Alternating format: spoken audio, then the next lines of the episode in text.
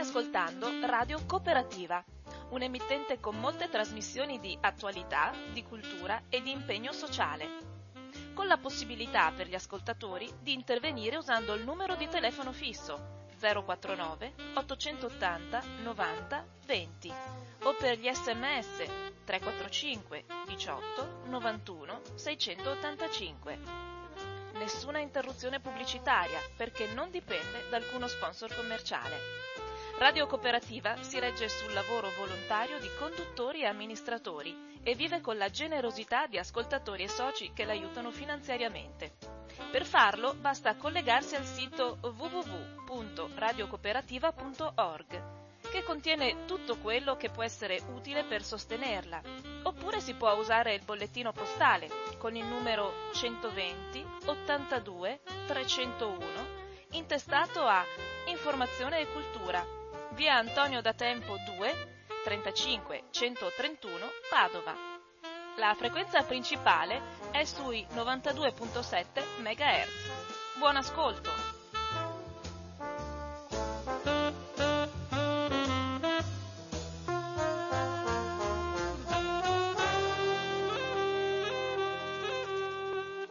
Un cordiale buongiorno a tutte le persone sintonizzate su Radio Cooperativa.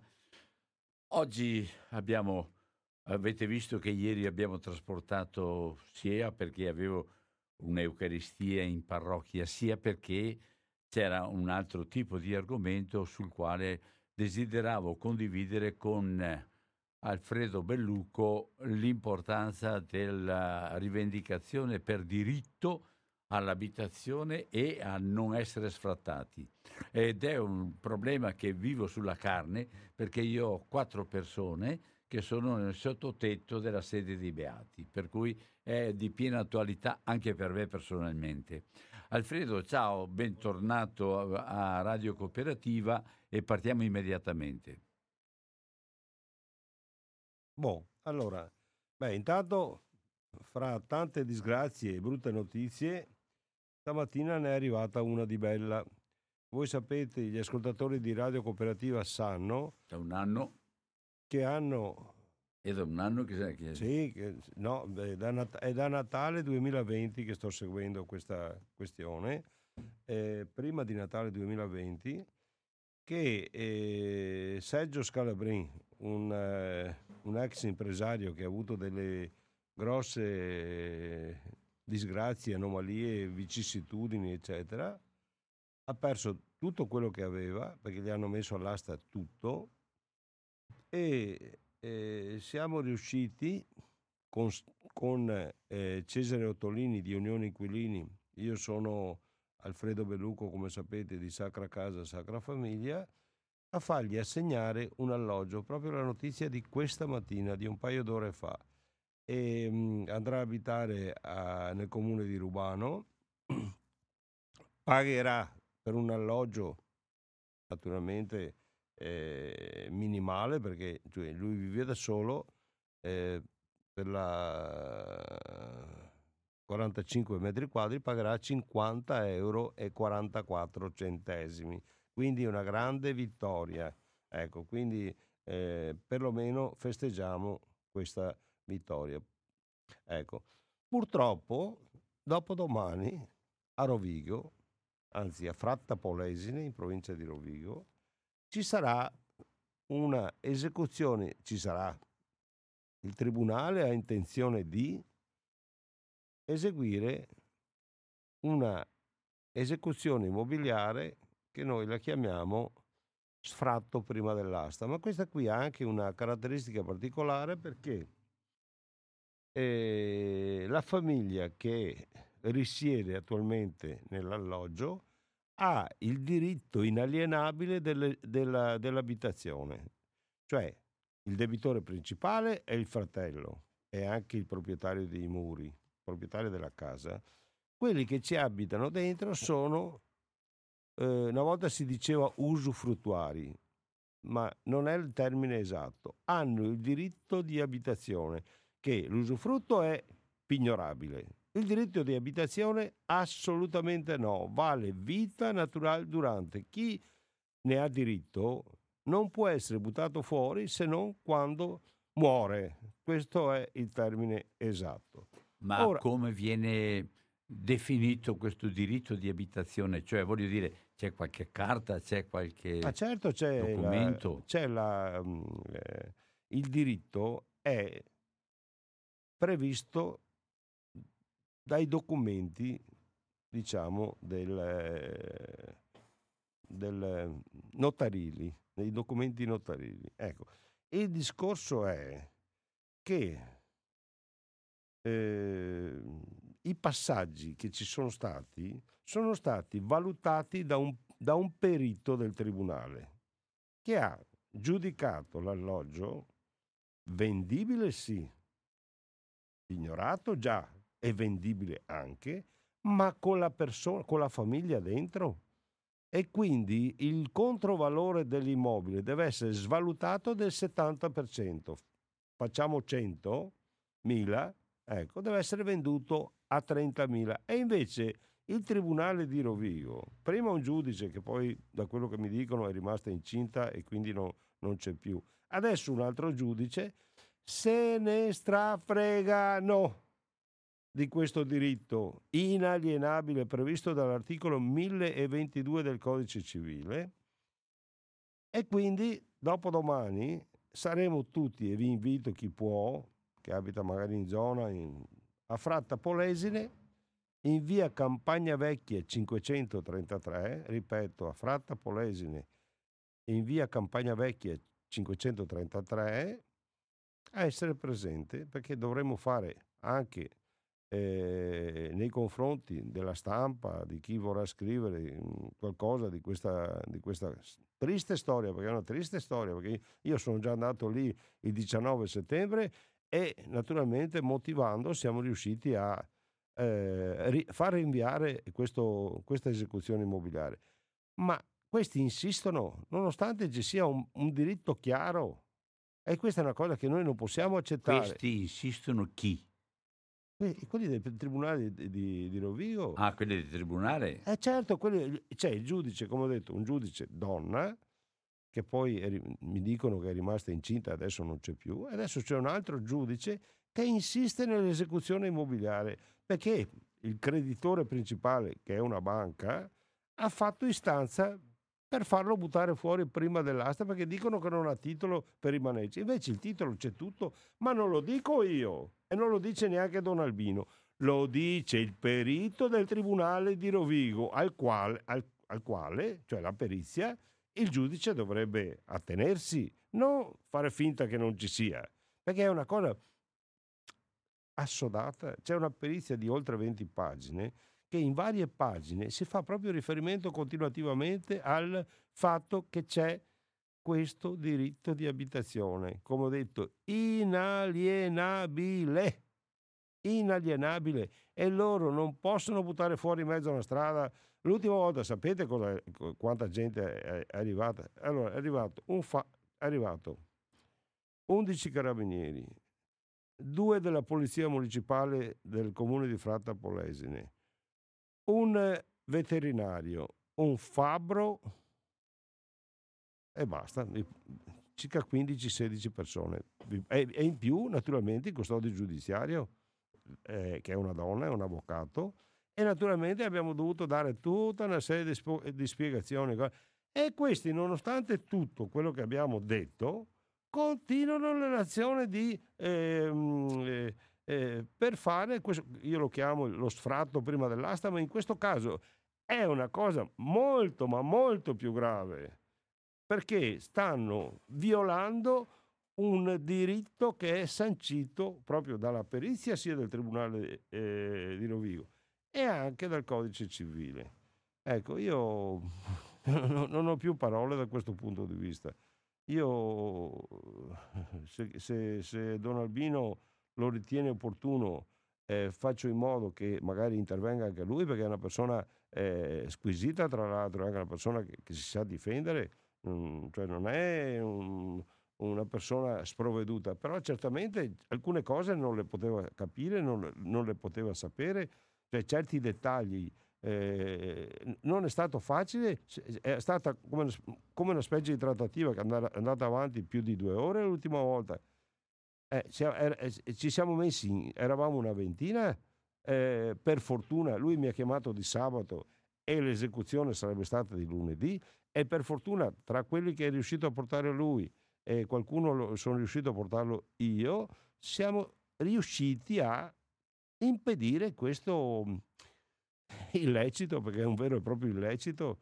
Cioè, tu mi vuoi buttare fuori quando io ho diritto di rimanere dentro, anche perché, attenzione, anche perché, cioè, lui vuole rimanere dentro perché ha fatto una proposta alla banca, ha fatto una proposta, il debito attuale è intorno ai 57, mi pare 55-57 mila euro, e gli ha fatto una proposta a 30 mila, ma se viene rispettato quello che ha detto il perito,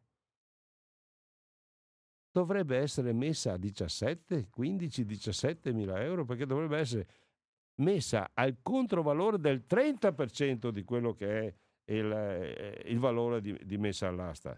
E quindi rendetevi conto, cioè noi dobbiamo combattere contro le controparti delle banche, dei creditori, molto spesso anche con i comuni, perché i sindaci non tutti capiscono che la responsabilità è in capo a loro, la salute, il diritto di abitazione e tanti altri diritti. Un sindaco mi era andato il sangue sulla testa una volta che mi ha detto in provincia di Venezia: ma io non sono un'agenzia immobiliare. Ma io gli ho detto: guarda che nessuno ti ha detto che tu dovevi farti candidato a sindaco, perché il sindaco ha dei diritti ma soprattutto ha dei doveri. C'è una legge molto chiara del 1978, la numero 833, che dice chiaramente che è in capo al sindaco la responsabilità. Aspettate che vi leggo anche la formuletta che noi giriamo anche alle persone che hanno bisogno. Allora, la legge 833 del 1978 impone al sindaco la tutela della salute dei propri cittadini. L'articolo 11, diritto alla casa, l'articolo 12, diritto alla salute del Patto internazionale dei diritti economici, sociali e culturali, ratificata con legge 881 del 25 ottobre 1977, prevede tali diritti. Cioè ci sono delle convenzioni internazionali che sono state ratificate dal Parlamento italiano con leggi ben precise, ma ancora più importante è una deliberazione del 2021, quindi poco più di un anno fa, del 21 gennaio 2021, che il Parlamento europeo ha approvato, che tutti i cittadini europei abbiano il diritto di un alloggio dignitoso e a prezzi abbordabili. Quindi quando capita, per esempio, che come mi è capitato la settimana scorsa, sabato, una signora di Eraclea che il 14 dicembre andrà all'asta la sua abitazione e lei sta cercando a prezzo di mercato un appartamento. Ma lei non deve cercare a prezzo di mercato un appartamento quando lavora solo come stagionale, perché non ha le capacità, con un figlio che va a scuola, non potrà mai avere le capacità economiche per poter affrontare un affitto da 500-600 euro. Quindi deve essere assolutamente il sindaco, non l'assistente sociale, attenzione, il sindaco che si accolla l'onere. È il primo sindaco che sento che dice che io non sono un'agenzia immobiliare. Sappiate che bisogna rispondere per le rime, perché come ho detto prima, il sindaco poteva fare a meno di accettare l'incarico, poteva fare a meno di candidarsi, non le era mica ordinato il medico di famiglia di candidarsi per poi dire ma io non sono mica un'agenzia immobiliare. Chiaro? Ecco, queste sono le cose che io voglio dire. Ecco, io attendo anche qualche domanda anche da parte tua. Adesso il telefono è a vostra disposizione, 049 880 90 20. Stiamo ascoltando Alfredo Belluco, che sta lavorando operativamente proprio per risolvere casi concreti perché veramente c'è un problema di fondo, Alfredo, qua. Tu hai nominato adesso, volevi... Va bene. Sto cercando l'esecutato, voglio sentire se vuoi intervenire. Va bene, ok. Va sì, bene. No, ma dimmi. No, il problema è questo diritto alla casa. C'è un diritto. Diritto ad abitare. C'è. Ecco, la domanda è che come si fa? Quando uno mi dice, ma ne ho tanti che hanno fatto richiesta, tanti in una situazione grave. Allora da me ha buttato fuori 4 disgraziati. Vabbè, perché si sono fatti, non si sono, cioè, da come mi racconti. E qua ci sono servizi sociali, c'è il sindaco, c'è tutto quanto la baradan. Lì è mancata la mano ferma di non mia, perché io non sono esperto, francamente, di queste cose. Ci voleva la mano ferma di un certo Cesare Ottolini. Beh, questo lo facciamo, ma adesso purtroppo li hanno già messi fuori. Non hai più la possibilità di avere il pallino della situazione. Il pallino ce l'avevi quando dovevano buttarli fuori, perché ci voleva la firma di un giudice che corre. Perché ci sono, anche qui a Padova, sono risolti dei casi facendo intervenire l'ONU, l'Organizzazione per le Nazioni Unite, che obbliga i sindaci ad intervenire, e naturalmente i sindaci rischiano penalmente se non ottemperano a quelle che sono le indicazioni dell'ONU. È successo a San Martino di Lupari, è successo a Roma, adesso sta succedendo di nuovo a Padova, perché loro non possono disgregare le famiglie come vorrebbero, 2 alla casa a colori, uno dormire in macchina, niente da fare, non regge questa cosa qui, ma noi la sistemazione la diamo. La sistemazione deve essere data in maniera decorosa e umana, perché altrimenti non passa, va bene? Perché, cioè, Queste cose qui devono essere,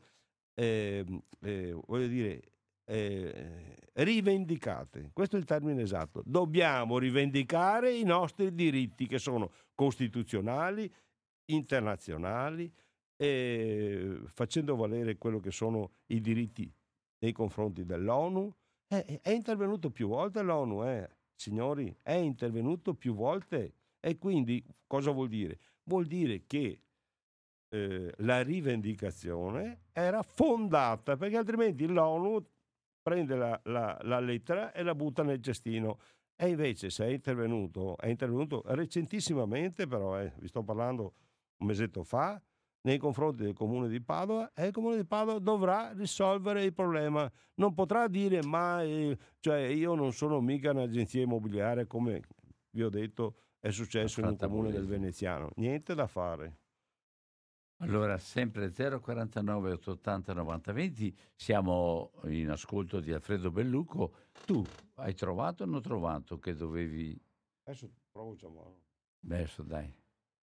Allora, se c'è qualcuno che desidera anche intervenire e porre problemi, perché ci sono, credo, tante situazioni che meritano di essere ascoltate e anche risolte praticamente, ed è una difficoltà pratica, non è una difficoltà teorica. Allora, e con la situazione di famiglie che veramente entrano in un'ansia esistenziale drammatica. C'è una telefonata, allora? No. Non c'è nessuna? Sì, no, dico la telefonata. Sta arrivando, benissimo, allora. Hai dato il numero 880 90 20? Sì. Va bene, adesso arriva. 049 880 90 20 Radio Cooperativa. Dovrebbe rispondere. Dovrebbe arrivare una telefonata, mi dice Alfredo. Da Michelini Walter. Walter Michelini, d'accordo? Allora, io sto aspettando che mi chiami. Vedo che ancora trova difficoltà, ma è libero il telefono, quindi... Eccolo che arriva, benissimo. Un attimo. Pronto? Eccolo qua. Walter? Sì, sono io. Bene, molto piacere. Allora, qua c'è Alfredo Belluco. Sì, lo so. Lo sai bene. Va bene. Ci conosciamo bene, sto ascoltando. Dimmi, vai. No, ditemi voi, fatemi le domande e vi do risposte. Abbiamo introdotto il tuo caso. Abbiamo detto naturalmente che è assolutamente inaccettabile che il Tribunale di Rovigo, prima un giudice, poi un altro, manda in esecuzione oppure chieda lo sloggio della tua abitazione quando è gravato a tuo favore del diritto di abitazione che è inalienabile. Ne ha parlato anche Rovigo News, che è un giornale online, e l'ha spiegato molto bene. E quindi noi dobbiamo fare in modo, insomma, che anche in questa occasione, come è successo il 19 settembre, ci sia, diciamo, un'opposizione democratica a questo sloggio che naturalmente noi faremo, però bisogna che ci sia anche un intervento, speriamo, da parte di qualche esponente politico che ci dia una mano, perché da soli non è che ce la possiamo fare. Ecco, esponi tu. Espongo io. La roba è molto semplice. Questo qui è un mutuo che, tra l'altro, ci sono tutta una serie di inesattezze, se dobbiamo andare a guardare bene, perché questo mutuo qui scrivono che l'esecutato è solamente mio fratello, ma in realtà il mutuo è intestato a me e a mio fratello. Io ho il diritto di abitazione e lui la nuda proprietà. E già lì c'è un errore, perché il giudice scrive che l'esecutato è solo mio fratello, e che non è vero, perché se lui è il garante, l'esecutato sono io, perché sono io che ho contratto un mutuo e mio fratello ha fatto da garante mettendo la firma. Quindi già lì c'è un errore. E che lui abbia la nuda proprietà ci sta, perché è una questione che abbiamo messo in atto quando è stato fatto l'atto, motivi nostri, che non sto lì a precisare, e vabbè. Oltretutto, essendo io un partita IVA, ho qualcosa come più di 100.000 euro di crediti fuori, cause addirittura vinte, e chi mi deve pagare... Sì, ma la cosa, Walter, che noi dobbiamo sottolineare, stigmatizzare, è questa, che se viene fatta l'operazione come dispone il perito del Tribunale di Rovigo, ecco, l'abitazione deve andare al 30% del valore fissato. Quindi se facciamo 100 deve andare a 30, se è 50 deve andare a 15, non a 57 come è messo adesso, dopo che c'è stata già un'asta in agosto. Vuol dire che se in agosto teoricamente si presentava una persona che gli piaceva e la comprava, tu dovevi andare fuori. Ma il problema è che, cioè, qui che non dovevo andarci, è quello il discorso. No, in effetti, ma guarda che poi ci sono anche altri strumenti, anche se dovesse essere... che il giorno 24, mi pare, quando è che va all'asta adesso? Sì, il 24. Il 24, ecco, se dovesse essere che per un motivo qualunque viene assegnata, viene battuta all'asta e viene comprata, ecco, noi faremo opposizione all'esecuzione. Certo, ci sono tutta una serie di elementi, perché anche la persona che andrà ad acquistare, che dovrà venire a vedere... Ecco, noi metteremo un bel lenzuolo bello grande fuori dicendo: questa abitazione è gravata, questa casa è gravata dal diritto di abitazione 1022 Codice Civile. E questi che vengono a comprare devono saperlo, e dobbiamo stampare alcune copie di quella perizia, perché non dobbiamo assolutamente demordere, Walter, perché... Ma al di là del fatto che tu sei un tipo tosto e l'hai dimostrato il 19 settembre quando si sono presentati, sembrava che che avessero a che fare con non so quali delinquenti, era una decina di carabinieri. Persino la Digos. Prego? C'era persino la Digos. Ecco, perfino la Digos, ecco, una decina di carabinieri, 2 della Digos, 2 dei vigili urbani del comune di Fratta Polesine, un fabbro, un veterinario, e non so chi mancava che arrivasse, non so, l'esercito. Gli assistenti sociali c'erano anche. Ecco, quindi questo la dice tutta su questa cosa qui. Quindi lanciamo un appello agli ascoltatori di Radio Cooperativa. Chi può venga dopodomani 4 novembre alle ore 8.30, sarebbe alle 9 ma meglio alle 8.30, in via Campagna Vecchia 533 a Fratta Polesine, ripeto, ore 8.30, 4 novembre, via Campagna Vecchia 533, Fratta Polesine, Rovigo. Va bene, Walter? Certo che sì. Bon. Intanto stiamo d'accordo così e mettiamo la miccia all'avvocato, perché l'avvocato deve fare il suo, insomma. Beh, l'avvocato so che ha già fatto la procedura per quello, per cui non è un problema, ha già disposto tutte e due le pratiche che non so più a dire ovviamente in radio per questioni che sappiamo. Sì, certo.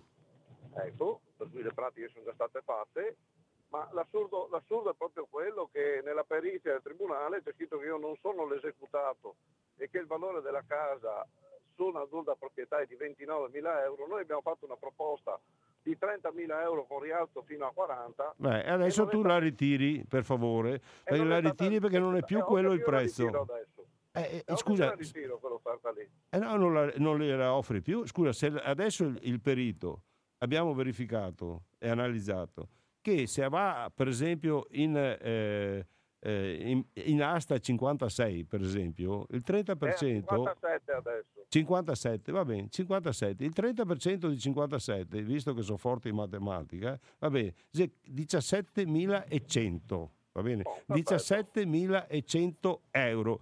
Quelli sono i soldi che te offri, va bene? 17.100 se li vogliono. E se no che vengano pure a comprarla l'abitazione. Voglio vedere chi la compra con una persona che ha 57 anni, 55, esatto. 50, quanti ne hai? 57 anni, che ha un potenziale di vita davanti di circa 35, 40 anni, forse potenzialmente, giusto? Voglio proprio vedere chi impegna 17.100 euro per comprare un'abitazione di questa natura. Lo voglio guardare in faccia, lo voglio proprio vedere in faccia. Ecco, perché non, io sono convinto che non ci sia nessuno all'interno di questo benedetto paese, benedetto bel paese, che sia disponibile anche in misura minimale a mettere sul piatto 17.100 euro per comprare la tua abitazione, va bene, che avrà anche un valore di circa 100.000 euro stimata dal Tribunale di Rovigo. Ma quando è che entrerà in possesso? Entrerà in possesso all'incirca, io ti auguro di vivere moltissimo, facciamo 30 anni, va bene, nel 2052, quando io teoricamente dovrò compiere 100, molto teoricamente, dovrò compiere 100 anni, ecco, ma lasciamo pure che vadano pure avanti, però devono rispettare la legge. La legge deve essere rispettata anche dal Tribunale di Rovigo, perché Rovigo, fino a prova contraria, è Italia, come ha detto il tuo avvocato, dico bene? Esattamente sì. Va bene, dai. Fratta Polesine, via Campagna Vecchia. Stradella Campagna Vecchia. Stradella Campagna Vecchia. Numero 533. E se dovete dare le coordinate da che zona del paese di Fratta? Tocca a te. La strada che da Costa va a Fratta. Che da? La costa va verso la Fratta, costa di Rovigo va a Fratta. È una laterale di via Granze che da costa da Fratta va verso costa, da costa verso Fratta. Ma poi quei cosi. Ma so che ci sono difficoltà con i navigatori, vero? Sì, infatti, perché non la trovi? Non so perché. No, perché ce ne sono due a Fratta, infatti tutti vanno in via Campagna Vecchia anziché in Stradella. Va bene, è strada che da costa va a Fratta. Esatto. Va bene, d'accordo. Una laterale. Va bene, dai, insomma, io so già che due persone della zona vengono, ecco, sì. Senza contare quelli, diciamo, gli amici tuoi, io naturalmente che sarò presente, ecco, e sarebbe opportuno che fosse presente l'avvocato. Sentirò se Tappano riesce a venire giù. Visto che è un venerdì, ecco. Va bene, dai. Sentirò. Cercherò di farlo essere lì presente anche lui. Sarebbe la situazione ottimale, perché naturalmente l'avvocato ha più peso. Per forza. È ovvio che ha più peso, però è anche vero che, sì, insomma, tutto quello che è stato fatto, cioè sono assurdi nel loro continuo rompere le scatole su un diritto che ho reale e veritiero, cioè non riesco mica a capirli. No, il problema è che se loro insistono sì, nel fare, nel procedere in qualcosa che è palesemente illecito, ecco, l'avvocato troverà un capo di imputazione penale. Certo, a quel punto si chiama estorsione a casa mia. Violenza privata, tentativo di estorsione, tutta una serie di cose, insomma, cioè, ci dovranno pure essere degli elementi a tuo favore. Insomma, l'avvocato che si dia da fare, oggi lo chiamo anch'io, okay. Va bene? Walter, okay. Buona fortuna e ciao. Buona giornata anche a voi. Ciao, buona giornata. Ciao, Walter, ciao. Auguri anche per il successo dell'operazione. Allora, Alfredo, sì. 049 880 90 20, avete ascoltato adesso il dialogo diretto con la persona interessata e con una località. Per questo prima ho chiesto, perché quando uno si trova su una strada, se anche ha voglia, deve avere delle indicazioni per... per far trovare facilmente. Naturalmente do anche le mie coordinate, cioè se volete avere contatti con me, alfredobelluco.it oppure 346 36 14469, ripeto, 346 36 14469. Ok, ecco, poi lo daremo anche più avanti.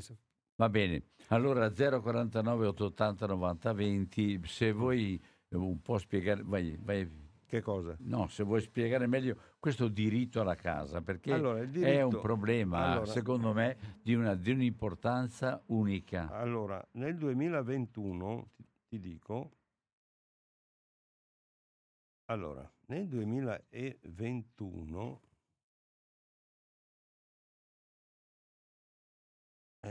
Lo rilego perché è fondamentale. Questa è una lettera che io ho fatto scrivere, però naturalmente ci siamo confrontati con Cesare Ottolini.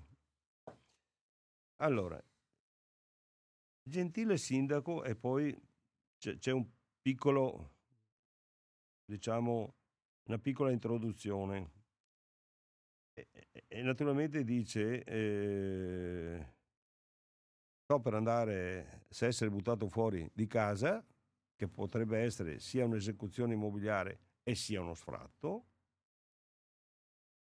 e non ho nessun'altra alternativa di andare a finire sotto un ponte. Qui c'è scritto Piave, ma potrebbe essere, nel caso del signore che ha appena parlato al telefono, potrebbe essere l'Adige o il Po, visto che è il Polesine, qui sarebbe il Bacchiglione o il Brenta, non so, ecco. Ma la frase fatta è questa: la legge numero 833 del 23 dicembre 1978 impone al sindaco la tutela della salute dei propri cittadini. Punto. L'articolo 11, diritto alla casa, l'articolo 12, diritto alla salute, del Patto internazionale dei diritti economici, sociali e culturali, ratificata con legge numero 881 del 25 ottobre 1977, prevede tali diritti. Con deliberazione numero 2019/2187 del 21 gennaio 2021, il Parlamento europeo ha approvato che tutti i cittadini risidenti all'interno della comunità europea abbiano il diritto di un alloggio dignitoso e a prezzi abbordabili. Quindi uno che prende 1.000 euro non può pagare 600 euro, per capirci.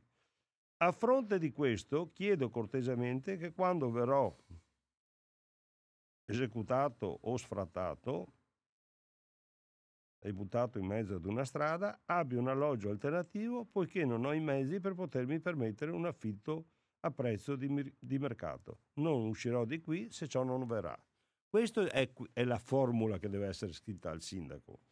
E il sindaco, in questo caso di un comune della provincia di Treviso, ha detto che non si è mai visto arrivare una lettera del genere. E ci credo, perché nessuno è in grado di formulare una lettera scritta così, perché bisogna conoscere la materia.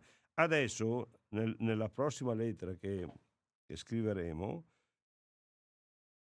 inseriremo anche il fatto di coinvolgere l'Organizzazione per le Nazioni Unite, perché quando Scalabrin, che come ho detto, Sergio Scalabrin, quando siamo andati a suo tempo al comune di Selvazzano e gli abbiamo scritto che se non intervenivano facevamo intervenire l'ONU, ma questa è una minaccia, no? È una promessa, no? Minaccia. Se la legge dice così, voi dovete fare così.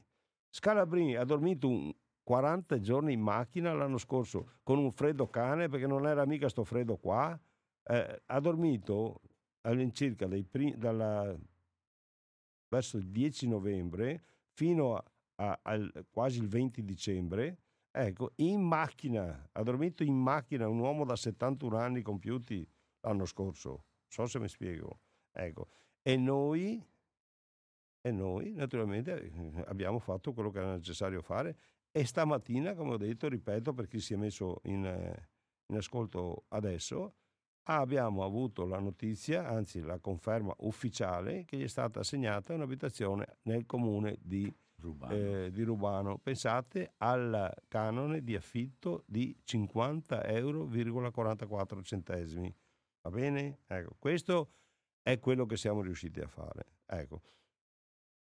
Per il resto c'è un lavoro immane, perché Don Albino lo sa perfettamente, perché ci sono dei soprusi di gente che viene maltrattata da questi comuni, che le assistenti sociali, che non c'entrano niente con queste storie qui, vi assicuro, le assistenti sociali non hanno titolo per parlare con noi di queste cose qui. Devono parlare con noi i sindaci e gli assessori alle politiche sociali, non gli assistenti sociali. Chiaro? Perché gli assistenti sociali, la prima cosa che dicono, non ci sono soldi, non è un compito che ci riguarda, non siamo un'agenzia immobiliare, tutte cose che non c'entrano nulla, va bene? Perché loro hanno, io ho avuto modo anch'io con mia suocera in famiglia di confrontarmi con... La prima cosa che dicono, non ci sono, quello che ho detto un attimo fa, ecco, dobbiamo assolutamente pretendere, specialmente nei piccoli comuni, di parlare con il sindaco, oppure, attenzione, con un suo delegato, con delega scritta. Va bene? Perché per esempio a Padova non è il sindaco che tratta la questione abitativa, c'è l'assessore alle politiche sociali, con delega alla casa, sottoscritta dal sindaco Sergio Giordani. Questo è quello che succede. E non bisogna farsi dire ma parla con l'assistente sociale.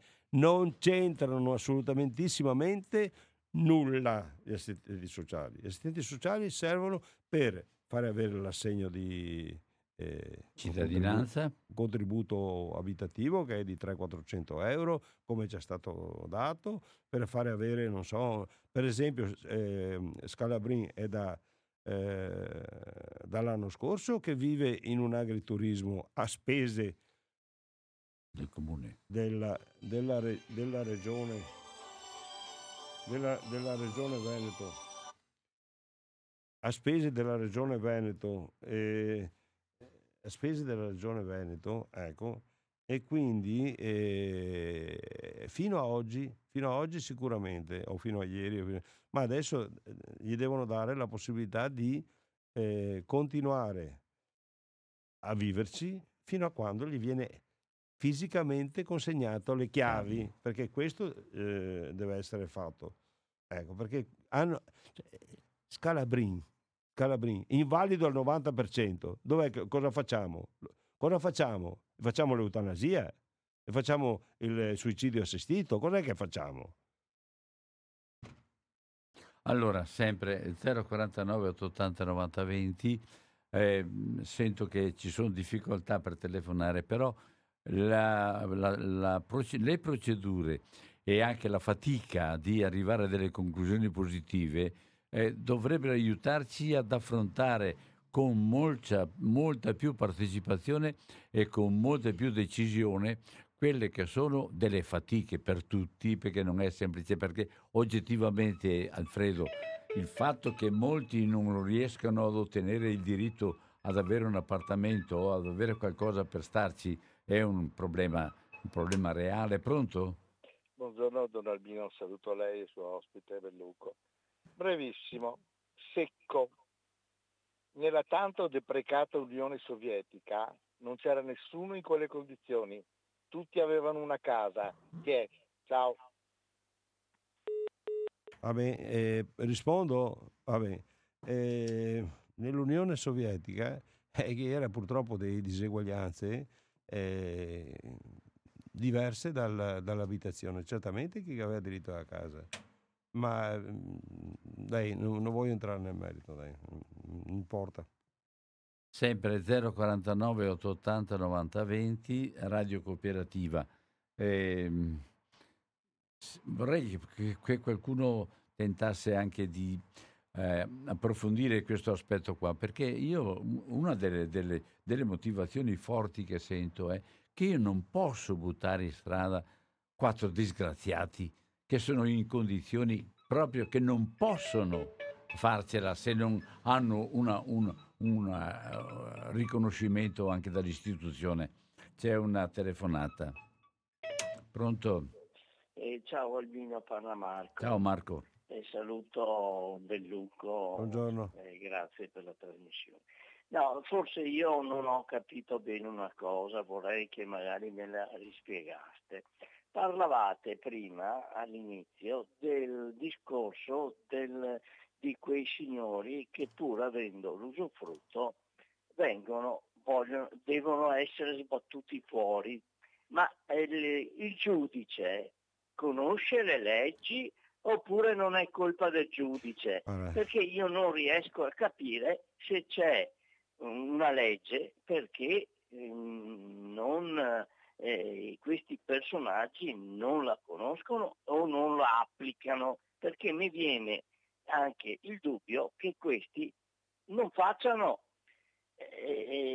non contribuiscono a attuare la legge, ma forse c'è qualcosa che non mi quadra, insomma non voglio dire peggio, ma avete benissimo capito. Io vi saluto e vi ascolto per telefono, buona giornata. Guardi, lei sta dando una porta aperta perché fra... Adesso cominciavo a parlare di un'altra cosa dove i giudici non vogliono capire. Va bene. Purtroppo i giudici... Stai parlando della... Della questione mia che adesso ne parlerò. Allora, i giudici purtroppo, io lo dico sempre, per gli amici interpretano le leggi, per gli altri invece le applicano. Va bene? Allora, qui ci troviamo di fronte, nel caso specifico, quello di Rovigo, dove non ci vuole molto, basta prendere in mano la perizia tecnica e dice quello che abbiamo detto fino adesso. Qui dietro c'è, molto probabilmente, anzi sicuramente, la banca che chiede di buttare fuori chi ha il diritto di abitazione per rendere più appetitoso l'immobile, cioè per renderlo più vendibile. Ma il problema è tu puoi fare tutto quello che vuoi, però quello che ha detto il perito tecnico lo devi rispettare, perché altrimenti sei fuori da ogni logica naturale delle cose. Beh, se il perito dice che il valore 100 deve essere portato a 30 e il valore 57 deve essere portato a 17.100, tu lo devi rispettare, perché vuol dire che non stai rispettando. E allora cos'hai incaricato un perito per fare che cosa? Hai incaricato un perito poi alla fine per fare quello che volevi. Non so se sono chiaro. Tu devi rispettare quello che dice il perito. Va bene? Ecco. Entro nel merito un attimo. Adesso parlo prevalentemente della mia questione. Allora, io... ho denunciato una banca, una bancaria e un banchiere per usura. Va bene? Per usura. Dopodiché, insieme ad altre 12 persone, abbiamo fermato 2 bancari che stavano scappando dopo che avevano tentato di modificare un contratto usurario, ma non perché lo dico io, perché lo dicono loro addirittura sulla denuncia, che c'è stato un disguido tecnico, va bene? E avevano restituito il 58% del maltolto. Volevano portare il contratto dal 17,62 al 4,70. Ora,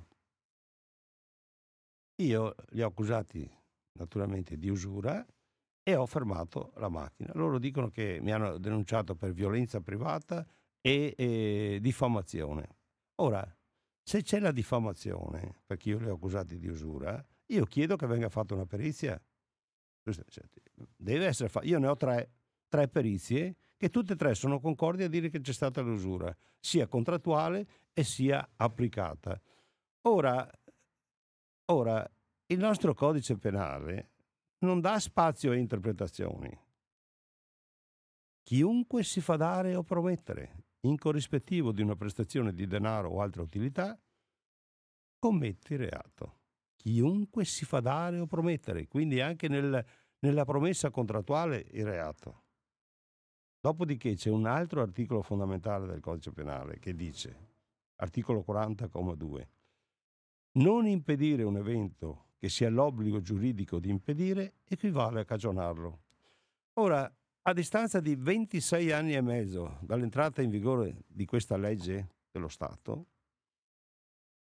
che io sappia, e vi assicuro che ho studiato su questa cosa qui, c'è stato un unico rinvio a giudizio di un banchiere, che io sono andato a processo il 20 ottobre a Roma. Si chiama Davide Croff, veneziano tra l'altro, ex amministratore delegato della Banca Nazionale del Lavoro, che pensate è stato rinviato a giudizio per il superamento oggettivo del tasso soglia di usura, comprendendo anche il calcolo a 360 per 365, che dopo vi spiego che cos'è, dello 0,41%, rinviato a giudizio, e se viene applicato il codice penale rischia da 2 anni e 8 mesi a 15 anni di reclusione. Ora, io, per i reati in cui sono imputato, a seconda di come si vede, potrei rischiare fino a 13 anni di reclusione. Ma io sono disponibile? Io sono disponibile Ho rischiato, sapevo che rischiavo. Quando ho fermato la macchina dei 2, io posso dirlo, usurai, perché ci sono le perizie che lo dicono, lo hanno ammesso pure loro che c'è stato un disguido tecnico, ma devono disporre una perizia, come è stata fatta nel Tribunale di Rovigo. Se la perizia disposto al Tribunale di Padova dice che non c'è stata l'usura, va bene, io sono disposto a essere condannato, ma non se non viene fatta la perizia, perché come ha detto il giudice in udienza il 21 settembre, ha detto qui non stiamo discutendo dell'usurarietà del rapporto, stiamo discutendo di violenza privata e diffamazione. Ma certo, ma se c'è stata diffamazione deve essere anche valutata se c'è stata l'usurarietà del rapporto, anche per la quantificazione, per le attenuanti o le aggravanti, perché naturalmente se tu mi devi dare 10 anni di reclusione e ho tutto torto, dammi 10 anni di reclusione, ma se ci sono le attenuanti perché c'è l'usurarietà del contratto, loro l'hanno dichiarato pure e c'è tutta questa cosa qua, al limite mi puoi anche assolvere, però lo devi appurare. Se non lo appuri, com'è che faccio? Quindi noi il 3 dicembre faremo una, spero, grande manifestazione davanti al Tribunale di Padova. È di sabato alle 9, quindi invito tutti gli ascoltatori, e poi lo dirò ancora altre volte, gli ascoltatori di Radio Cooperativa a essere presenti, perché come ho detto, io ho affrontato il processo, perché potevo fare anche il cosiddetto messa a prova, il patteggiamento messa a prova, cioè io lo voglio affrontare il processo, perché quando ho fatto l'accusa, qui non lo dico però in altre radio l'ho detto, nei confronti della terza banca italiana, ecco, cioè io l'ho fatta, l'ho scritto anche sui giornali, ho fatto di tutti i colori, i volantinaggi, l'ho detto in TV, l'ho detto dappertutto, ecco, e sono disponibile a dirlo ancora adesso, ecco. Ma come ho detto, deve essere valutato il mio presunto reato, perché altrimenti io sono del parere che la giustizia viene misurata con l'elastico, e con l'elastico non ho nessunissima intenzione di essere giudicato io, tanto più che sono incensurato, naturalmente, e non mi sono neanche mai permesso di dare uno sculaccione ai miei figli, che una volta per scherzo gli ho dato uno schiaffetto a mia figlia, ha pianto mezza giornata, ma non gli avevo fatto male, era solo il gesto. E non voglio passare alla storia come, cioè, io il mio tempo lo dedico ai poveri, signori, il mio tempo lo dedico ai poveri, alla gente che ha difficoltà a uscirne, perché modestamente, se non c'ero io e anche Ottolini in parte, ma soprattutto io, modestamente lo dico, lo ripeto, un certo Sergio Scalabrin molto probabilmente non ce la faceva, non ce l'avrebbe fatta. E invece adesso, entro 15-20 giorni, un mese, andrà nella sua abitazione con riscaldamento autonomo, piccola per carità, ma avrà un minimo di focolare domestico. E io ne sono fiero di questa cosa qui. Sì. Però non mi possono giudicare così dicendo ma noi non giudicheremo l'usurarietà del rapporto. Io l'ultima volta sono venuto via da cosa, ho detto questa è una farsa, signori, questo non è un processo, questa è una farsa, hai capito? E io qui non ci metto più piede se non viene disposta una perizia. Deve essere disposta una perizia, io sono qui per rispondere, non mi tiro indietro. E come ho detto, il 3 dicembre, e non ci sarò solo io, verrà giù anche il dottor Savino, che è dell'Associazione Nazionale Carabinieri, una che si chiama un'associazione di carabinieri, questo signore che vi assicuro è un uomo tutto di un pezzo, Ecco, sentirete cosa dice della mala giustizia, di quello che viene fatto in Italia. E io, come ho detto, non sono disponibile da fare da vittima sacrificale, perché loro l'hanno deciso che io devo fare da vittima sacrificale. E se lo devo fare, lo devono sapere tutti, perché io non sono disponibile. Allora, tu hai ripetuto molte volte i dati riguardo al modo con cui le banche fanno i prestiti e molte volte caricano poi le tasse, non so come si chiama, ecco, caricano un aumento che diventa, e l'usura passa dentro senza neanche che se ne accorgano, perché ormai i testi che vengono dati sono delle robe da leggere che neanche un professore è capace di decifrare poi. Ma la domanda che ti faccio era: secondo te c'è una reticenza anche a livello giuridico per quanto riguarda il rapporto con le banche, per cui non viene ammesso che le banche siano capaci di fare l'usura? Allora, io ho accusato la Banca d'Italia, e lo dico anche qui, di complicità in usura, perché vi spiego semplicemente.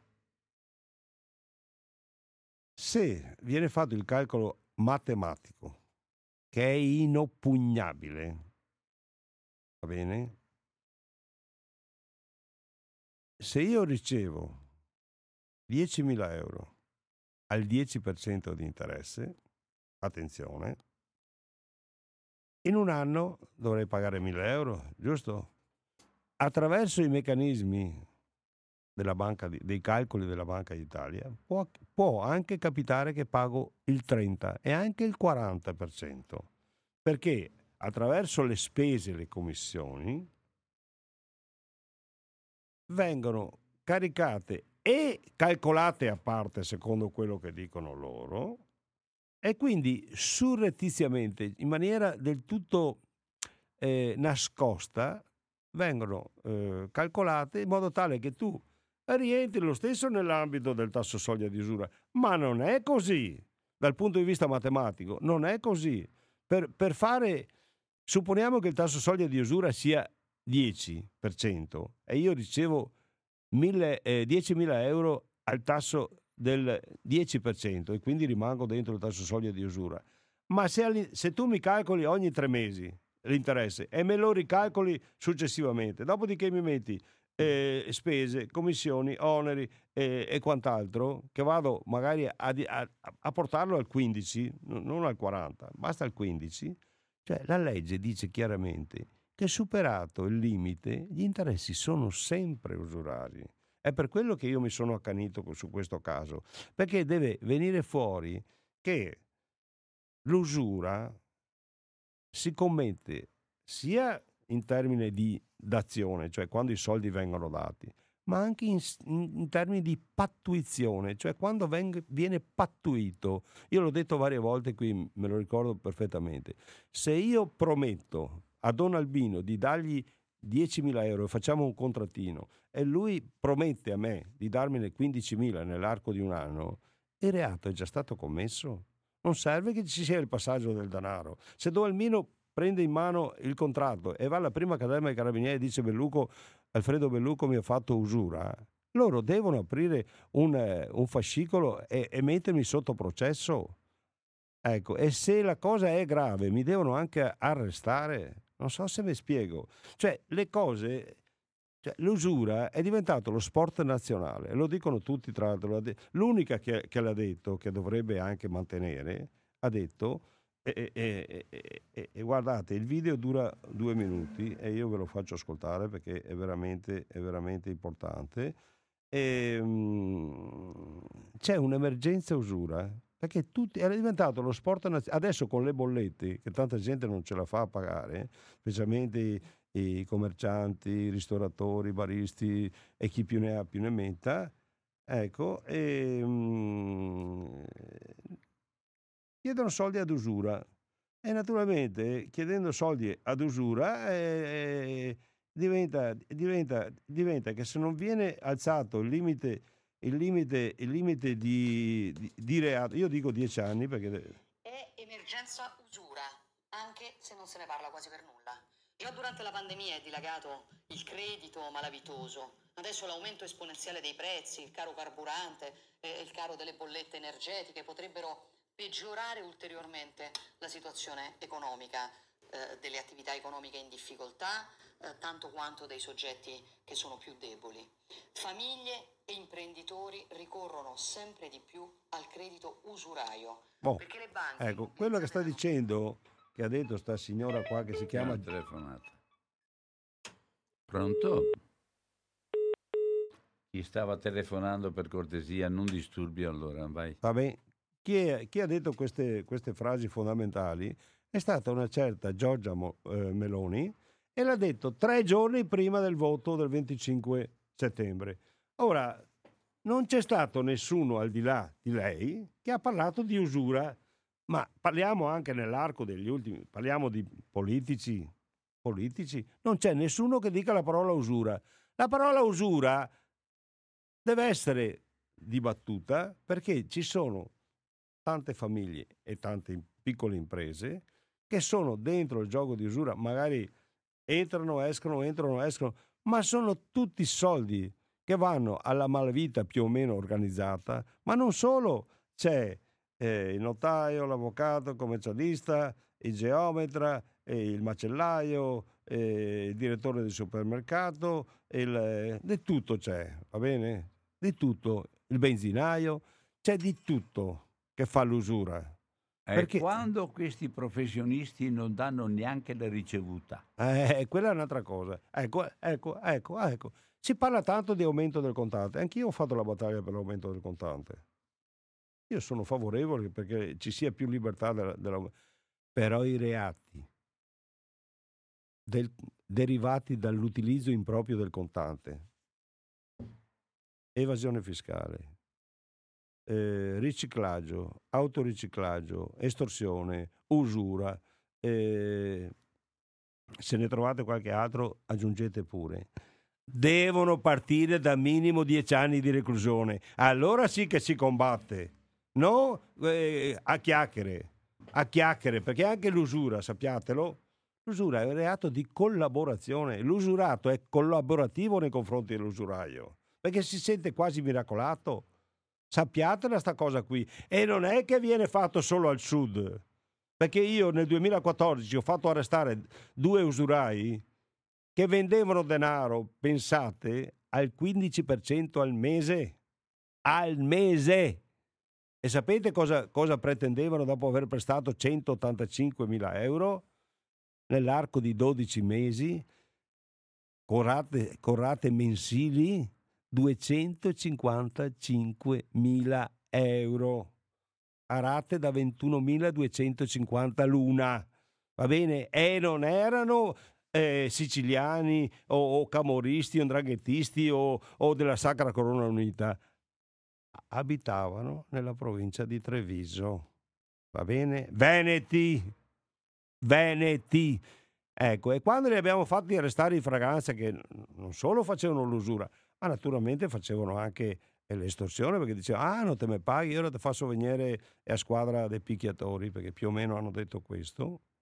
Ecco, hanno fatto un patteggiamento a 3 anni e 2 mesi, praticamente li hanno praticamente graziati, perché non gli hanno dato praticamente nulla, avranno fatto un paio di mesi di arresti domiciliari, quando il reato doveva partire da un minimo di 7 anni di reclusione. Anche se veniva fatta la pattuizione, cioè il patteggiamento, doveva essere tolto il 30%. Il 30% di 7 anni è 3 per 7, dunque 7,84, Vabbè, insomma erano un paio d'anni meno, no? 3 anni e 2 mesi. Dovevano fare almeno quasi 2 anni di galera, non 2 mesi.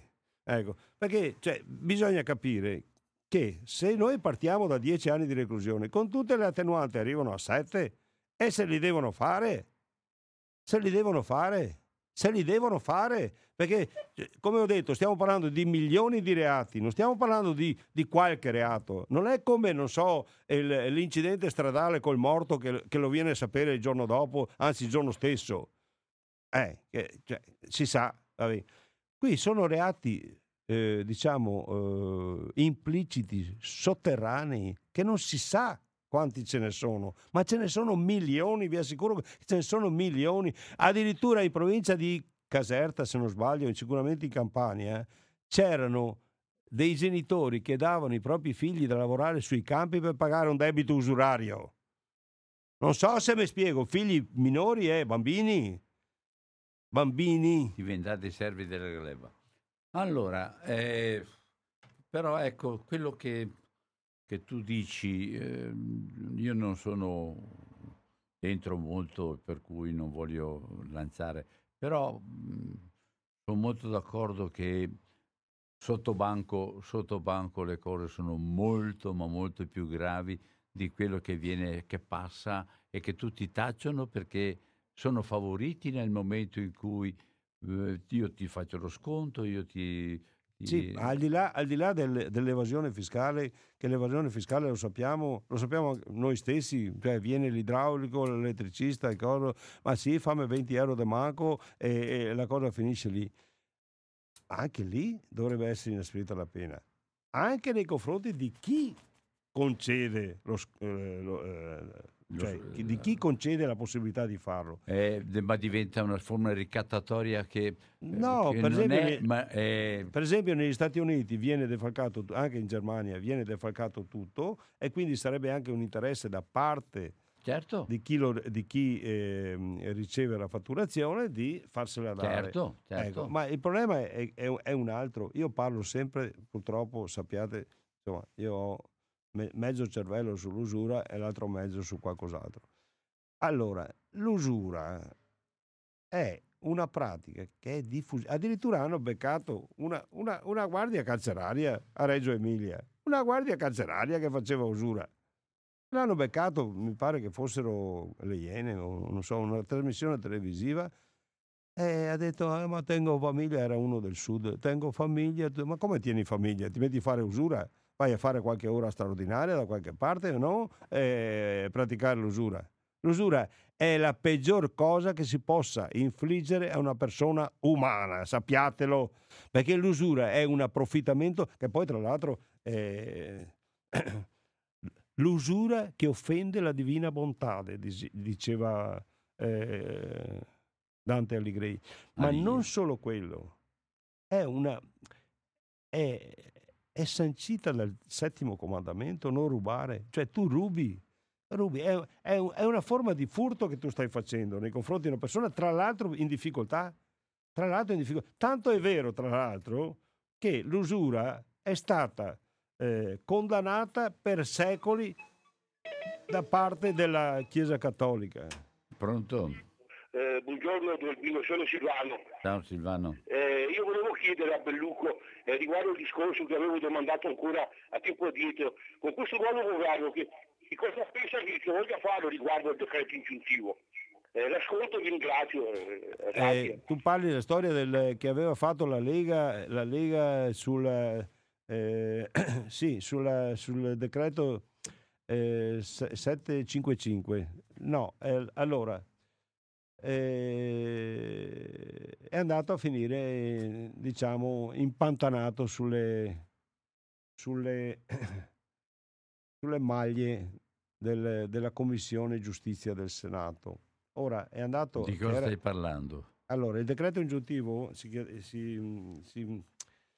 Allora, la Lega nel 2018 aveva presentato con primo firmatario Andrea Ostellari, senatore di Padova, Ostellari, Pellegrini, Candura, Pilon e Romeo. Questi sono i 5 senatori. Tra l'altro Romeo è capogruppo della Lega al Senato. Avevano presentato un disegno di legge che prevedeva che non ci dovesse essere più il giudice terzo che faceva il decreto ingiuntivo di pagamento, ma potesse essere l'avvocato che lo faceva direttamente. Ora, naturalmente, io appena ho saputo di questa cosa qui, ho scatenato quello che potevo scatenare, l'ho scritto anche nel mio libro, e dopo un anno, nel 2019, dopo che è stato fatto tutto l'iter, era pronto quasi per andare in aula, pensate, col parere negativo dell'Associazione Nazionale Magistrati. Ma io parlavo con tanti parlamentari, ho parlato con l'onorevole Pier Antonio Zanettin di Vicenza, che è avvocato poi, tra l'altro, ho parlato col professor Bettiol, che è un professore di diritto penale, avvocato anche lui, e con altri avvocati. Io ho fatto anche una trasmissione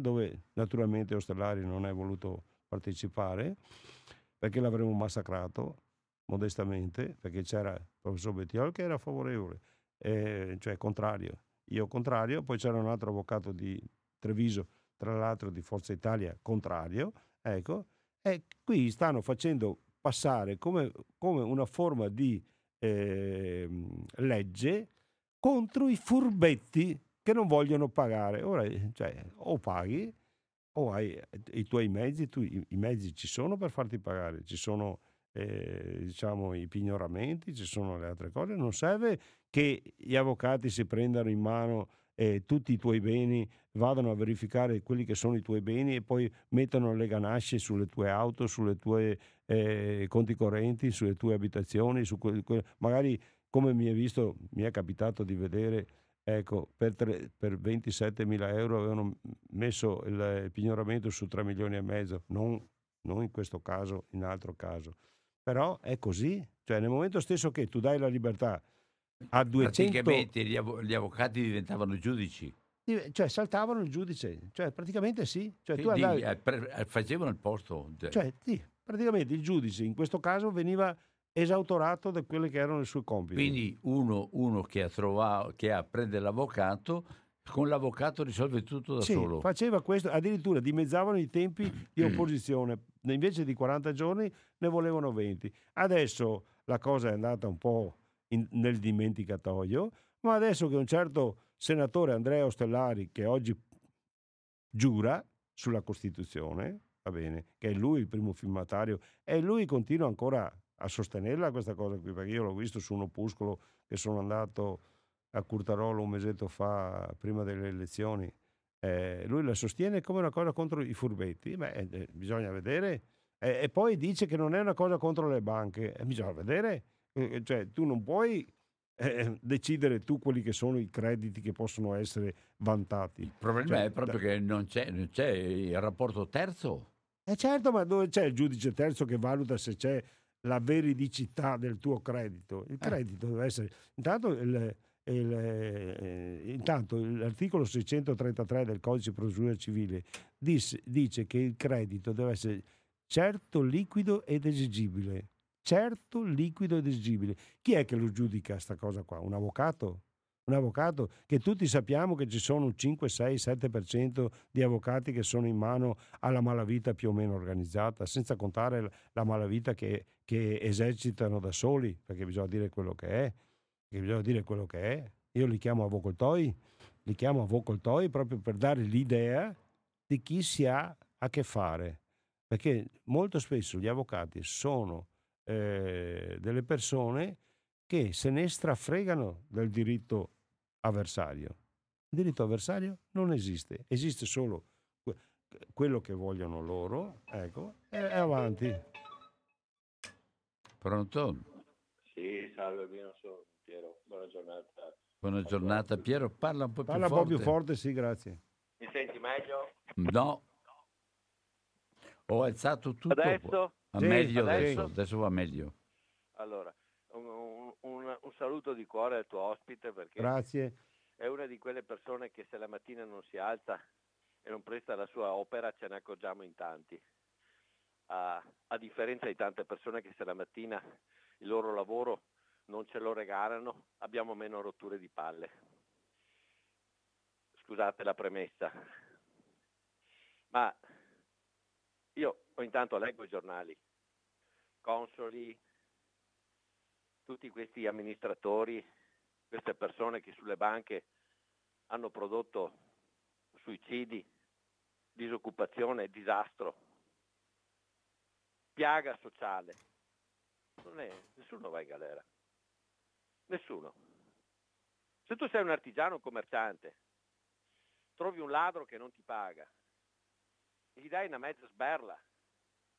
Esercizio abusivo delle proprie ragioni, 6 anni di carcere, 3 anni di carcere, ti arrestano. Perché questi giornali sono delle idrovere, quelle che vogliono creare questo sistema, e noi siamo qua come dei burattini, che abbiamo qualche santo come l'ospite di Albino oggi, che aiuta qualche disperato che gli hanno sequestrato la casa, che lo vogliono portare al suicidio. E uno dice, come fa qualcuno, e dovrebbero farlo in tanti, prima di andare via me porto via qualcuno, perché questo è il problema. Il problema è sempre quello. Fino a che sei un barboncino, loro ne approfittano. Perché oggi come oggi è più bello guadagnare coi fallimenti, con le curatelle, non lavorando. Di solito in campagna i parassiti usano magari delle cose poco idonee, che fanno anche i tumori, però le levano via, estirpano con le mani, magari con violenza. Nella società civile i parassiti, le carogne, sono quelli che sono nei salotti buoni, sono nelle elite, sono gli amici degli amici. E sono anche quelli che quando devono curarsi hanno l'amico, ho l'amico, io, operazione subito, anche magari gratis. Perché poi la stampa è loro. Perché i camerieri di questo sistema, i parassiti, sono quelli che sono i padroni anche della stampa, perché sono i camerieri, non è che può arrivare qua Rockefeller o Soros a comandare, hanno bisogno dei loro servi. E chi sono i servi? Quasi l'operaio di officine stanga? Chi è? Il bidello? Chi è? L'artigiano? Il bar? Ho un amico della finanza che mi ha spiegato che col carosello portano via miliardi con le benzine, entrano, fanno disastri e non li beccano neanche, perché loro vanno in cerca del barista, dell'artigiano, dell'officinetta, del meccanico, di quello che a 60 anni ha gli occhi che cadono per terra. E poi se va male gli sequestrano tutto, e se non c'è Belluco che gli dà la mano, no, non gli resta l'officina, non gli resta neanche l'appartamentino, la casetta per vivere gli ultimi anni di pensione. Sì, ma questa è la realtà. Però questo mio bla bla bla. Sì, poi senti, abbiamo capito tutto, perché mi dice dove. Allora, naturalmente sono d'accordo con te, perché io per esempio, ecco, quello che ho detto oggi liberamente qua da Don Albino, ecco, avrei bisogno di un microfono un po' più amplificato per dire quello che ho detto da oggi da Don Albino. Beh, la gente dovrebbe sapere come si comportano certi giudici, la gente dovrebbe sapere come si comportano certi politici. Dovremmo sapere come si comportano certi avvocati e invece certe cose non vengono sapute. La questione del decreto ingiuntivo emesso dagli avvocati l'ho sollevata io, va bene? La questione del decreto ingiuntivo emesso direttamente dagli avvocati l'ho sollevata io. La questione dello sfratto prima dell'asta, va bene, che è previsto a pagina 57 del PNRR, che io chiamo piano nazicriminale, non nazionale, nazicriminale, perché prevede di buttare in mezzo alla strada le famiglie prima di iniziare l'operazione di asta, come quella che andremo a tentare di scongiurare dopodomani a Fratta Polesine. Cioè, non dovrebbero esistere in uno Stato di diritto. Lo Stato di diritto deve tutelare le persone povere, non annientarle, perché questo sta succedendo. Sta succedendo questo in questa società. I poveri diventeranno sempre più poveri e ce ne saranno sempre di più. E i ricchi diventeranno sempre più ricchi e saranno sempre naturalmente più... e si compreranno quello che vogliono. Giornali, TV, giornalisti, informazione, politici, banchieri. Si comprano tutto e tutti, e noi dovremo tacere. No, signori, perché io non taccio fino a quando avrò la capacità di intendere e di volere. Pronto? Buongiorno, sono Paola da Vicenza. Paola, buona giornata. Buongiorno anche signor Belluco, che stimo tanto. Ecco. Grazie, allora, molto bene. Sì. Allora, in merito alla questione che l'avvocato può, no? Cioè passa davanti al giudice, ha la possibilità di decidere così. Io vorrei sapere chi ha fatto questa legge, quando è stata fatta. Non è fatta ancora. Ecco, perché è una cosa indegna. Io mi scuso con gli avvocati che lavorano bene, perché conosco un noto avvocato a Vicenza che è una persona incorruttibile, di sopra di ogni sospetto, veramente buono e onesto, ma ne conosco altri che veramente sono dei criminali. Mi scuso con gli avvocati onesti, ma lo devo dire perché non se ne può più. Non se ne può più. Come mai è passata questa disposizione, questa legge, questo cosa? Non è passata, Paola. Per fortuna. Paola, non è passata. È un disegno di legge che poi è andata... è un disegno di legge. Però sa cosa le dico, signor Belluco? Che di fatto ci sono già degli avvocati che agiscono così comunque, proprio sulla, come si dice, sullo spartiacque dell'illegalità e la legalità. Sì. Ecco, e nessuno li ferma, è una cosa indecente. Allora, in ogni caso devono passare attraverso il giudice, il decreto ingiuntivo deve passare attraverso il giudice e ci vogliono 40 giorni per fare l'opposizione. Allora, il problema è questo qui, loro avevano intenzione di fare questo. Sì. Ecco. Ma comunque sa, io signor Belluco ho capito, però di fatto hanno un potere, lei poi ha accennato quelli che agiscono eccetera, no? Hanno un potere per cui in base alle leggi, giocando di astuzia, loro che sanno come fare, gli avvocati sono diventati degli avvoltoi e non si mettono mai dalla parte del debole, si mettono sempre dalla parte di quello che ha i quattrini. Chiudo e lascio parlare lei. No, hai ragione. Allora, lei deve partire dal concetto che tra Senato, parlo della passata legislatura, tra Senato e Camera c'erano circa il 15% di avvocati, quindi c'erano circa, mi pare, intorno ai 120 avvocati. Parliamo dell'altra legislatura, adesso questa non lo so ancora, ma stiamo parlando di una potentissima lobby. Va bene? Che tra l'altro ha in mano quasi tutte le commissioni. Per esempio, nella passata legislatura c'era questa commissione giustizia dove c'era presidente, c'era il senatore Andrea Ostellari di Padova, che adesso oggi giura come sottosegretario alla giustizia, vuol dire il numero 3 della giustizia italiana. Va bene? Ecco. Perché prima c'è il ministro, dopo c'è il viceministro e poi c'è il sottosegretario.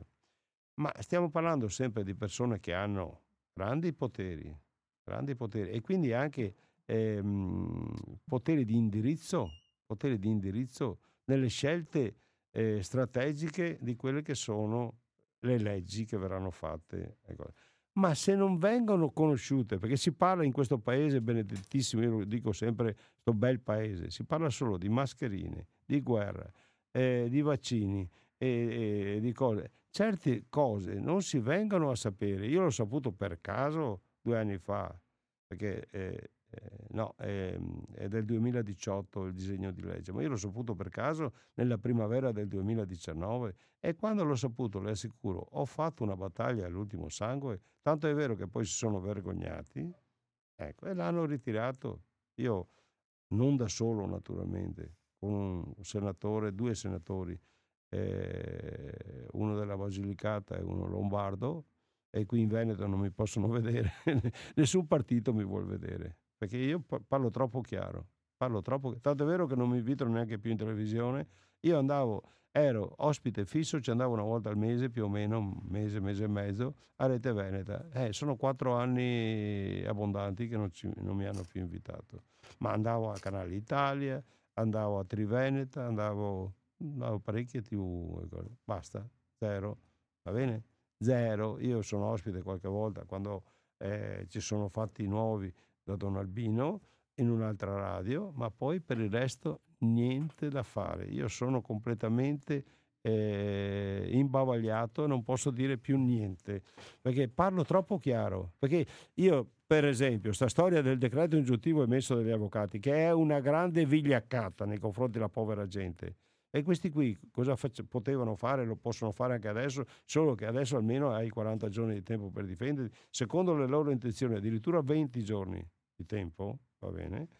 E ti puoi difendere, perlomeno puoi fare opposizione, puoi fare una... È previsto con l'articolo 495 del Codice di Procedura Civile, è previsto la conversione del pignoramento, cioè supponiamo ti arrivano 50.000 euro di cosa, hai diritto di pagare un sesto, facciamo 48.000 che è molto più semplice, hai diritto di pagare un sesto subito, sono 6.000 euro, e il resto in 48 rate da 1.000 euro, per semplificare, insomma. Ma non te lo dice nessuno, non è che te lo dicano. Ecco, non te lo dicono neanche gli avvocati che ti presenti lì con questa cartella verde e mi è arrivata questa cosa qua, perché o non lo sanno o non lo vogliono sapere, è ancora molto più grave. Ma come abbiamo detto, vedevo Don Albino che mi confermava con la testa, siamo di fronte a una casta di 245.000 professionisti, tra virgolette, legali, tra virgolette, ecco, che non fanno gli interessi di questa benedetta società, fanno gli interessi propri e dei loro clienti, ma propri prevalentemente. Ecco.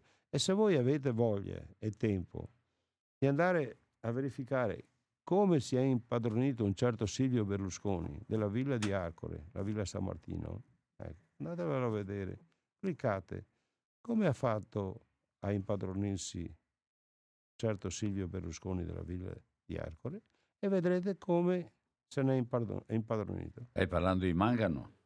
No, di Previti. Ah. Previti, papà Previti e poi figlio Previti. Ecco, perché quando, lo dico brevemente, quando i genitori di una ragazza che all'epoca era minorenne si sono uccisi uno con l'altro per motivi passionali, ecco, questa ragazza di 18-19 anni, stiamo parlando del 1972, 73, 75, più o meno quell'epoca, quando bisognava essere 21enni per essere maggiorenni, ecco, ha dato questa villa di un valore immenso, e alla fine l'hanno svenduta a 500 milioni di lire, che all'epoca compravi un appartamento in centro a Milano, non una villa con non so quanti ettari di terreno, una biblioteca, eccetera. Vabbè, e poi alla fine, da quello che so io, non ha neanche ricevuto i soldi. Ecco, queste sono le cose. Quindi quando si ha a che fare con degli avvocati disonesti, o perlomeno che non si comportano nell'interesse del cliente, si va sempre verso una bruttachina. E siccome in Italia ci sono circa il quadruplo degli avvocati che ci sono in Francia, In Francia ce ne sono, se non sbaglio, 70.000 e hanno 70 milioni di abitanti, hanno 10 milioni circa di abitanti in più. Noi ne abbiamo 244.000, quindi circa 4 volte in più. Ecco. Quindi immaginate, pur di arraffare soldi, cosa sono disponibili a fare. Non so se mi spiego. Allora, andiamo verso la conclusione. Il telefono era aperto, vedo che adesso concludiamo. Sì, concludiamo. Chiudo anche perché non sto molto bene, devo chiudere perché mi gira un po' la testa. Allora, mi raccomando, lo dirò ancora altre volte, il giorno 3 dicembre è un sabato, ve lo chiedo col cuore in mano. Alle 9 del mattino. Alle 9 del mattino, davanti al Tribunale di Padova, faremo una manifestazione. Perché non chiediamo niente. Ah, il Tribunale di Padova si trova nei pressi della stazione e della fiera dall'altra parte e della chiesa della pace. Certamente. Okay. Sì, bene. Il Tribunale di Padova è facilmente raggiungibile sia dalla stazione delle Corriere che è lì vicino, sia dalla stazione di treni. Sia arrivando con l'autostrada. E poi di sabato ci sono tutta una serie di parcheggi liberi e si può parcheggiare tranquillamente. Mi raccomando. Non è che il parcheggio sia così, c'è posto. Sì. No, ce ne sono di sabato. Sì, dentro in fiera. Sì, ma no, anche fuori davanti, in via Rezzonico, in via, via Berlinguer. Cioè di sabato non essendoci il dibattito della giustizia, diciamo, ci sono tutti i parcheggi liberi, quindi vi invito caldamente, ve lo chiedo col cuore, visto che c'è stata molta gente che mi ha apprezzato per quello che dico e siccome sto rischiando veramente tanto, ecco, di venire perché ho bisogno di aiuto. Bene, ringrazio il nostro amico Alfredo, ringrazio tutti e due che avete ascoltato e alla prossima. Ciao a tutti quanti. Arrivederci. Signore, benedetto, non so come che me la farò.